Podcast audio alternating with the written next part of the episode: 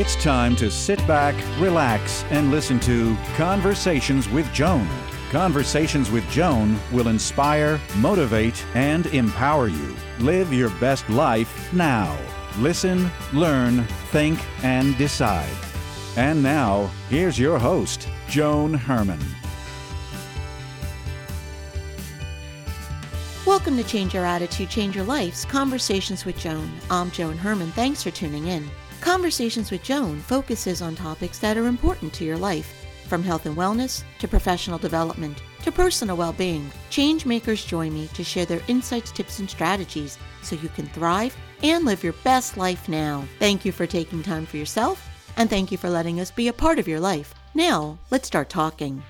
How does someone who appears to have it all experience a horrific fall from grace? Today's guest, Nadia Davis, has been a public figure in California for two decades. She grew up the daughter of a famous immigrant rights attorney and later became the wife of the then state attorney general. Her rise crashed in a drama filled public fall that included drug abuse, a sex tape, blackmail, incarceration, and many years of recovery as a mother and a woman. Nadia joins us today to discuss her journey of healing. Nadia is an attorney who has received numerous awards for her work, including the John F. Kennedy Jr. Service Award. She is the author of the book, Home is Within You, a memoir of recovery and redemption. Welcome, Nadia. Thank you so much for joining us. Thank you so much for having me and for what you do. Thank you for that, Nadia. In your life, you have certainly experienced some of the highest highs and some of the lowest lows. Can you tell us a little bit about your upbringing and what led you to become an attorney? Absolutely. I grew up in a busy household, the youngest of seven, seven kids within a nine year span. And I had the blessing of a culturally diverse family. My mother is a German citizen, an immigrant from Germany, and grew up during the war. And she met my father here while visiting her sister. My father is Native American and Hispanic and was an orphan field worker who overcame many, many challenges to become himself an attorney, a bridge builder amongst social, political divides. And I admired him from afar and admired his unhealthy self medicating ways as a child. And he was my hero. And from a very early age on, I had just an instinct that I wanted to help people and save the world. And a variety of different little projects, um, from Live Aid to canned food drives to many different things that helped me have a sense of worth and identity, um, taking me out from a very disassociated state and existence that's set in stone in this survivalist mind of ours. And from an early age, I was sexually molested by a doctor and then had some racial bullying at the same time. And at the time, I did not realize the imprint that was set in stone in my head of a, it wasn't literal, but it was like a dirty little brown girl. And my instinct was, well, okay, you know, I'll, I'll prove them wrong. And that carried me through, you know, um, much of my life, balancing those two things. And that set of mental intrigues brought me through high school um, with a lot of awards, a lot of accolades. And I went to UCLA, a sociology major with a minor in juveniles and, just, and justice. And there, a violent rape led me to a further uh, disassociated state, uh, struggled with some controlled eating and not filling myself with enough nutrition. That went away. Um, I entered law school in my father's footsteps, following on his inspiration. And when he abruptly passed away, a whole other set began. You spent a, a great deal of your early years becoming an overachiever, trying to prove everyone wrong, but at the same time, you were dealing with these these challenges of these traumas that had damaged your self-esteem and who you were. When did those two areas really go into conflict? When this overachiever started to see the signs of the damage that had been inflicted upon you? You know, I believe that the alcoholic drinking began when my father passed. Mm-hmm. And my father had an aura about him, a warmth, a just a whole entire approach to life that was very much my inspiration. And when he passed away, all faith in the world just went out the window. And I could not see good. And the core of me was so separated from what our core innocence is that it was really that time where it it really got very disassociated. Now at the same time, following in his footsteps, helping others, I was representing a wrongfully convicted kid. I was president of Santa Ana School Board. I was working on, you know, prevention of teen pregnancy and had all these causes receive state and national awards and I was in my element. And so I was being filled with the outside while all this stuff was going on inside. My father abruptly passed away of a heart attack and shortly thereafter I was in a near death car accident. Shortly after that my best friend died. And so it was just one thing after another, not knowing how my mind was working, not knowing how to deal with 22 broken bones, having not been breathing for however many minutes. I was dead when they found me. And then the death of my best friend, who was the one I had turned to, it was really right after that where the drinking dramatically increased. Yet I was holding it all together. And that I met my my ex husband. So, to the outside world, you had this life that most people would be envious of, but internally, it was like having a lid put on a pressure cooker. It was just waiting to yeah. erupt. Yes. And, you know, when we talk about, I love the title, Change Your Attitude, Change Your Life. I believe that we first have to realize that our attitude is what we define it. It's not what anyone else says, oh, you have this attitude, you have a bad attitude or or you should have a better attitude. I believe, you know, any anything that anyone says or does is either an act of love or a cry for it. And that when we are triggered, there's opportunities to dig deeper and do and set aside time in our own time to lift the layers that block us from a court innocence that we all are. And what was your marriage like? What was your state at that time? So I was exposed to a drug and on early on and I got pregnant and I was pregnant when we married and it was a public announcement of a marriage that I hadn't really digested or made a decision about and that I had to survive and embrace and go along kind of with the flow of of a very very uh, public branding of who I was. I left all of my work, all of my identity and everything and really just focused on my son. I knew that I was having a boy and as soon as I knew that I was pregnant, I knew with every single part of this body and my soul that this child was meant to be. And so my focus was through the innocence of his soul in me. Yet the household really was void of emotional connection and um, a bonding. But again, I did not know what that was. And so I did not know what that felt like. And so my focus was really creating an ambiance that remained calm, that uh, nurtured my ex husband's very demanding role. And our bonding really happened in the special moments with our son, who we both adored. And I can say my ex husband has been a long, committed father to all of our children. So, after you had your first child, how long then until everything really began to unravel?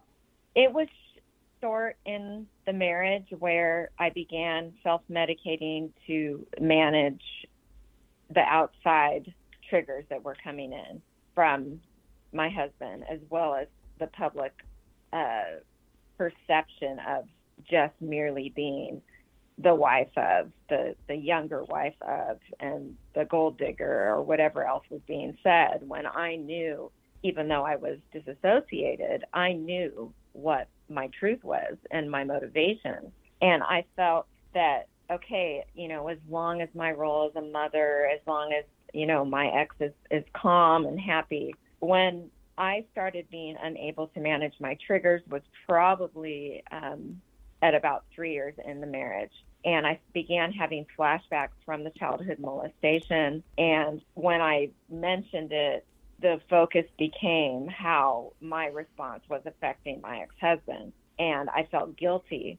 And so it just further manifested into okay, the fight, flight, freeze, but absolutely more so the appease mode and just go along with this. And more and more, it just kept building up to the point, and the chronic pain would come in. I was unaware of how the pain somatically was triggering flashbacks.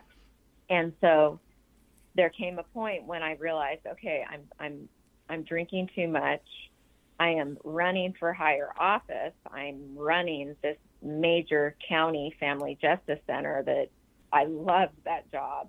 And yet this is this is becoming, you know, what we call in the program unmanageability. And so at that point I reached out for help at Kaiser and that is where I met a gentleman that I believed had my best interest in mind and he didn't. And, and Nadia, before you reached out for help, and I want to talk about the recovery in a moment, what was your lowest point? What were you experiencing when you hit rock bottom? It was about five years after that. I hit rock bottom later mm-hmm. when relapses resulted in separation from my children when I needed to go and get help. I believe that psychologically, the bond of my mind and having no skills to break free from the bond of my mind, that that journey thankfully began at the point after I was assaulted and exploited by a man that I met where I sought to get help. I I know now today through first getting physical safety and then entering 12 step recovery, but most importantly through trauma work that our minds are survivalists. They're reptilian in nature and they're merely helping us survive. Mm-hmm. And what I call them is attack thoughts. They're not defects. Um, I did not learn that until until later, until probably it was 2017, where it really truly was my rock bottom. I I had done the work. I had had sobriety. I was separated from my husband, and with my children, and the triggers from a variety of different things I picked up a drink. I did not continue drinking, but the ramifications were multiple in terms of a, a, variety of things. I had to go get trauma treatment, major trauma therapy. And at that point, that is where I learned to really lift the layers and connect to the core innocence of what we all are. I believe that our mind sends attack thoughts and it separates us from our true self and each other. And at the core of that is fear and judgment and shame and shaming. And so much of the work that I do today, I call it advocating for our spirit, but you know, what we have been taught to feel shame about or in ourselves is what we feel vulnerable about. Human connection requires vulnerability. Reaching out for help requires us to be vulnerable, to share something risky. And so I fight today for identification of these attack thoughts that we can have self compassion. We can tune into our true self, connect with our original core innocence. And that leads to a whole bunch of other beautiful things in our interactions with others. Mm-hmm. So many of us, Nadia, we look externally for love and validation and acceptance. And is that what the book title means? Home is within you, that it's an inside job. It is within us. And when we can first breathe and feel safe in our body, if we're at a point where our bodies are actually reacting, that is the first step to find that safety within. And this is also what I teach my children. When we can sit and tune in to what that original spark was that created all of it. You don't have to call it, I call it it. and this is where Kundalini helps. There's no religion required, no God name required, nothing. It simply is the spark that created your first being. When we breathe and we can just sit in that, we can become more aware of our attack thoughts and find a home. Home is supposed to feel warm, safe, free of judgment, free of fear. And we do try and create it within our four walls, but home is within you is about something far more mm-hmm. divine. I agree, Nadia, because we spend so much of our lives looking out there for something to mm-hmm. make us feel fulfilled and important. But you're absolutely right. It's something very deep within us. We all have it. Yes, everybody has it because it, that is our true source. We came from it. When I began on my journey of trauma recovery, my therapist, whom I still have, said to me, You are not a body. If you're not your body, you're not your thoughts. And it upset me because I said, Well, of course I'm a body. This body got me, you know, to do all these different things and, and it got me here. But what she showed me was a circle that is our, our true selves and then a pie piece of our mind and how our mind separates us and that our true core innocence that circle is really surrounded by a huge heart that that is our true core innocent self and if we can somehow be in tune with it and have some balance and create a home in that circle knowing our true self balancing it throughout the day life becomes much more much more manageable and we can also observe when others are projecting their own fears and judgments onto us. But it all starts within. Nadia, when a person is in pain and, and dealing with different types of challenges in his or her life, we often feel like we're alone. Uh, you know, we don't like to reach out for help. And one of the things that I love is that you say asking for help makes you a hero. Why do you believe that's the case? Asking for help makes you a hero because you are embracing vulnerability, knowing, knowing the source of the shame that is causing that vulnerability. When we reach out for help, you are setting that shame and vulnerability off. Reaching out for help is validating the core worth that you are connecting to within that is coming from an infinite source. Something in there is calling you and you are listening to it. Reaching out for help connects people. And when we share our stories and our struggles with each other, that will enable healing. And Nadia, what do you say to someone to help that person get started on a healing journey? I say, sit quietly somewhere or wherever you're at and start breathing deeply to first feel safe in your body. And when we talk about mindfulness, mindfulness is a big word. But once we start through breath work to feel safe in our bodies, we can start to watch the thoughts. They don't go away. Shame will come in and our minds will fight us, but this is where we say, I am not a body nor the thoughts my mind makes. And we just observe. Ultimately, more and more breath work can lead to a quieter mind. It can lead to a connection to something beyond all of this physical life. But the first step is really just finding that calm and that home, that home within you through breath work. And you will find a way to reach out for help. The book is Home is Within You, a memoir of recovery and redemption. If you'd like to get more information about Nadia and her work, you can visit nadia-davis.com.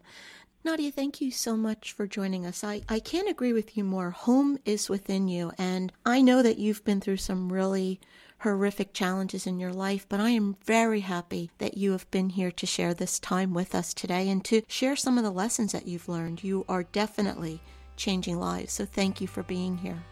Thank you so much. One of the most important benefits is how this is preventing generational trauma. So when we start within, it has a multitude of waves out to those we love in our circles and around us. So, again, thank you for anyone here that's on the journey. And please remember you're not alone. And thank you so much, Joan, for the work that you do. Thank you for joining us. I hope you found the show informative. Change Your Attitude, Change Your Life, we believe that knowledge is power. Take what you've learned, apply it, and live your best life now. Remember that the information provided is the opinion of our guest and should never replace the advice of a professional who knows your personal situation. If you'd like more information, visit our website CYACYL.com. That stands for Change Your Attitude, Change Your Life. While on our site, listen to past shows on demand, read the digital magazine, sign up for our mailing list, and be sure to follow the show on social media. Until next time, this is Joan Herman. Thanks for tuning in.